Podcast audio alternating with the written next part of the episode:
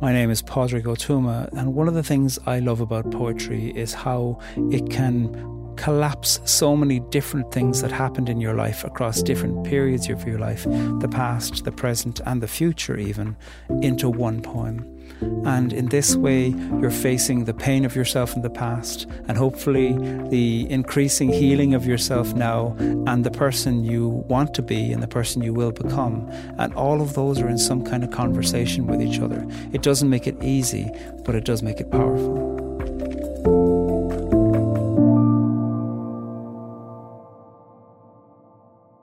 Essay on Reentry by Reginald Dwayne Betts.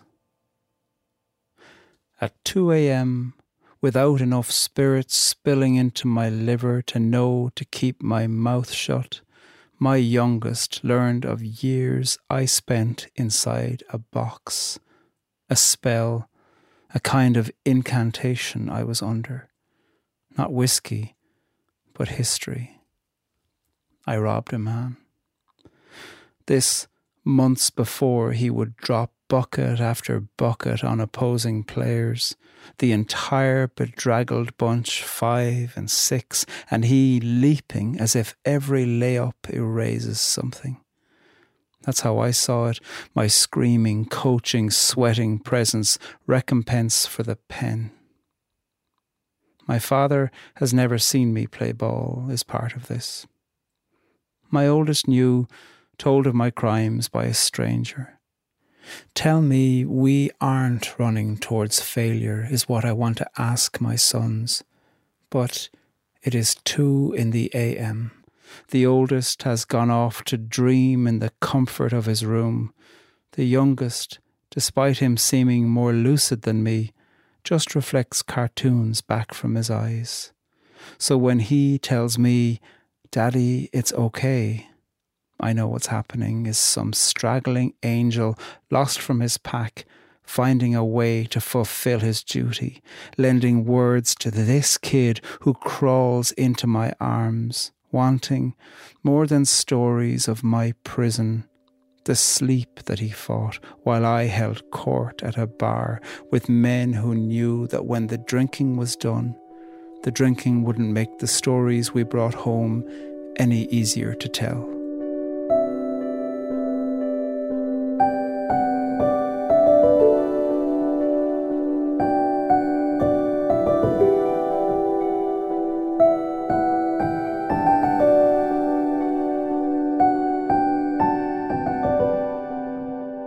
Of the things that speaks to me in the poem is the question about identity. And in this poem, the speaker of the poem, the poet, Reginald Dwayne Betts, all of these um, identities are being put forward for him. A man, a man who's been out with friends, a father, a son, a man who did one thing for which he was punished, and a man who lives with ongoing punishment in the question of re entry and a sentence and a story that follows him around a man who's interested in sports and interested in coaching, and clearly, because he's writing poems, he's interested in literature, and a man who is awake at night, and a deep tenderness and a sense of lamenting, and a man who is um, both alone and profoundly in tender contact, and a man also who is considering the way within which time plays itself out and he is writing as a black man who served a custodial sentence and writing in a critiquing way about a prison structure that is so lent towards incarcerating black men.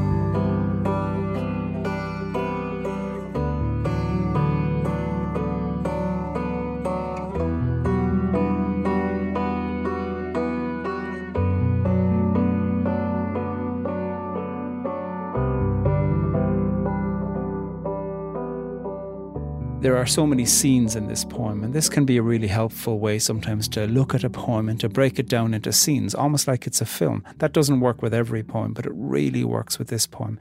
And in this, the, the character of time is really present.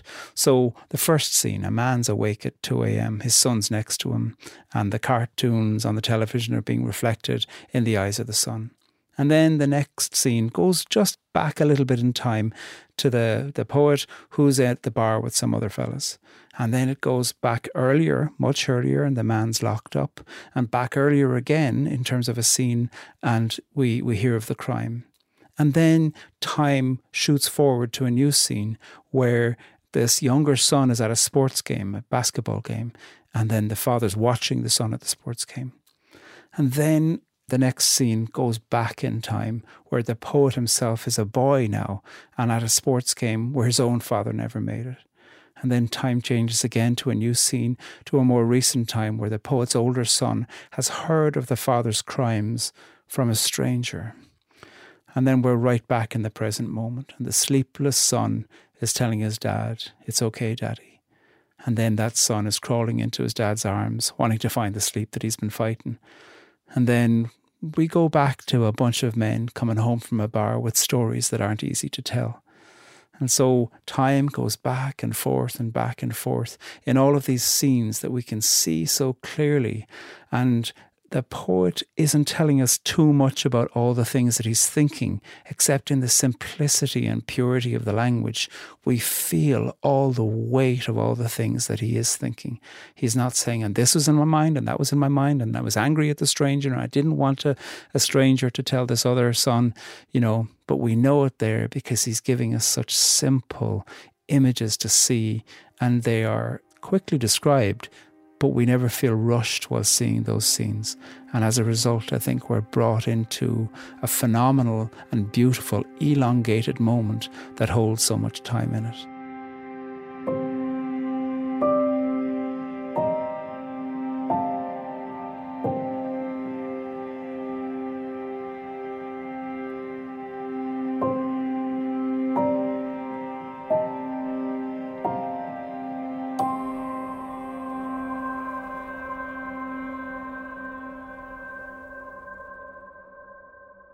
Reginald Dwayne Betts is a master at using words with multiple meanings. The book that this poem is in is called Felon, and that word felon comes from an old word, feloon, an adjective meaning cruel or wicked.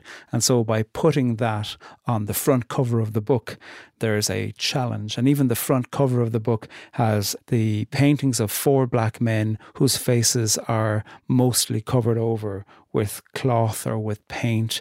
And so you all you see is the color of their skin and the word felon. And this book is, in a certain sense, an exploration of all these kinds of terms that are used in criminal contexts, used in the justice system or in prison, and not just the word felon, but other words too. So, re entry, for instance. Re entry is a, a, way to talk about what happens when a person has served a sentence in prison and is now coming home. But also essay. Essay coming from the French word essayer, meaning to try. And you wonder, is this over and over again trying to re enter? And that re entry isn't just when a person has served a sentence and is now home, but actually you're going to be trying over and over again to re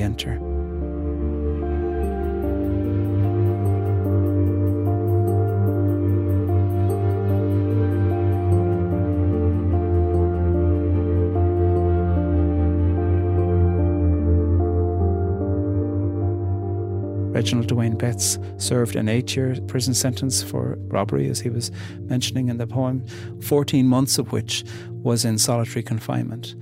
And when he was in solitary, somebody, and he never knew who, would put arbitrary books through his door, which he was reading, including at one point the 1971 poetry anthology, The Black Poets. And he describes this as a way that moved him into poetry. And so when he left, you know, he went on to the University of Maryland and then he went on to study law and he got accepted at the bar. And now he's doing or has recently completed a PhD in law at Yale. And so for him, he is highlighting through this usage of language a phenomenal critique of the ways within which words, slang words that are used to refer to what it's like to serve a prison sentence continue on outside. And he is using this character of time, I think, to critique the idea that a criminal justice is served and finished in time. And that the question about re-entry, the burden about what re-entry is, is put on people who, more than likely, in many situations, shouldn't have been serving the amount of time that they were. Eight years for a carjacking, 14 months in solitary confinement. He was 16 and he was tried as an adult. Um, so that criminal justice system is being put under the spotlight. And that, I think, is being held up to be examined in this whole book and elements of that in this poem as well.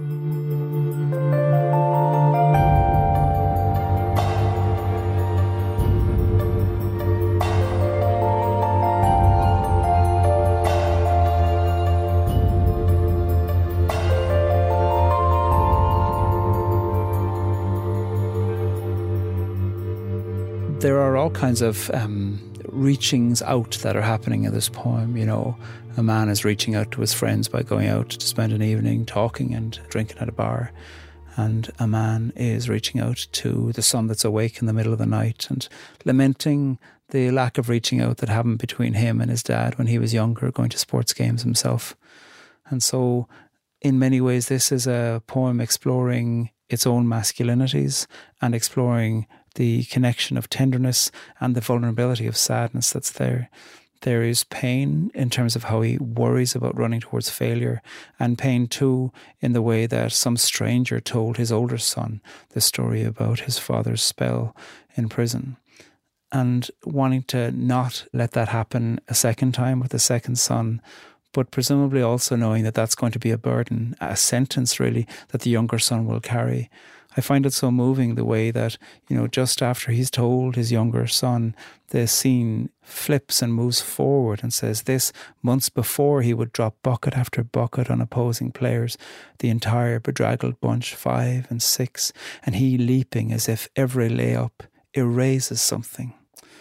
He sees this energy in his younger son a few months later after this scene, and he is wondering, is my son, you know, doing this to erase something or hoping that something could be erased. What? The shame that's being put on the family because of something that was paid for in the justice system already. There is a sense of vulnerability and wishing that there could be such a thing as redemption in a system that doesn't seem to believe in redemption for people.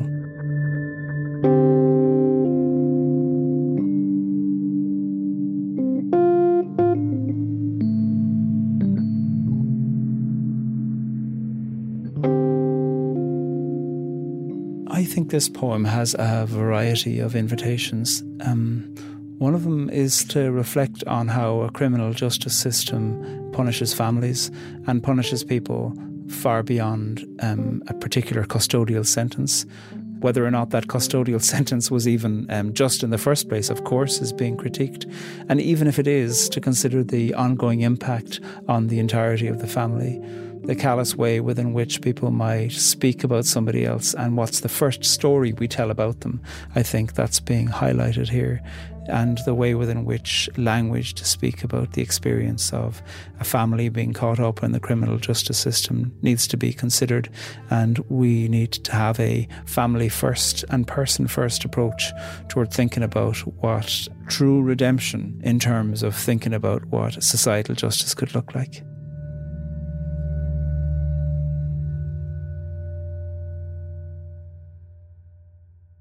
Essay on Reentry by Reginald Dwayne Betts. At 2 a.m., without enough spirit spilling into my liver to know to keep my mouth shut, my youngest learned of years I spent inside a box, a spell, a kind of incantation I was under. Not whiskey, but history. I robbed a man. This months before he would drop bucket after bucket on opposing players, the entire bedraggled bunch, five and six, and he leaping as if every layup erases something. That's how I saw it, my screaming, coaching, sweating presence, recompense for the pen. My father has never seen me play ball, is part of this. My oldest knew, told of my crimes by a stranger. Tell me we aren't running towards failure, is what I want to ask my sons. But It is two in the a.m. The oldest has gone off to dream in the comfort of his room. The youngest, despite him seeming more lucid than me, just reflects cartoons back from his eyes. So when he tells me, Daddy, it's okay, I know what's happening is some straggling angel lost from his pack, finding a way to fulfill his duty, lending words to this kid who crawls into my arms, wanting, more than stories of my prison, the sleep that he fought while I held court at a bar with men who knew that when the drinking was done, the drinking wouldn't make the stories we brought home any easier to tell. Essay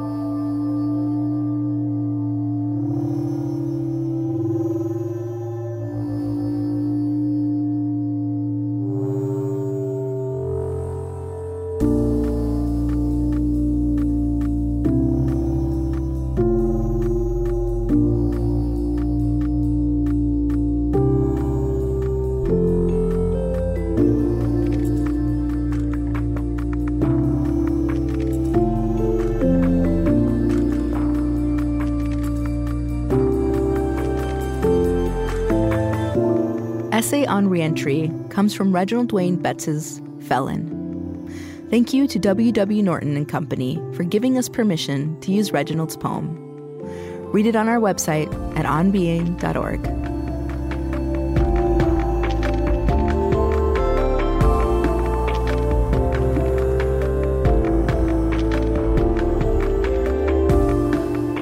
Poetry Unbound is Gautam Srikishan, Chris Heagle, Erin Colasacco, Eddie Gonzalez, Lilian Vo, and me, Lily Percy. Our music is composed and provided by Gautam Srikishan and Blue Dot Sessions. This podcast is produced by On Being Studios, which is located on Dakota land. We also produce other podcasts you might enjoy, like On Being with Krista Tippett, Becoming Wise, and This Movie Changed Me. Find those wherever you like to listen, or visit us at onbeing.org to find out more.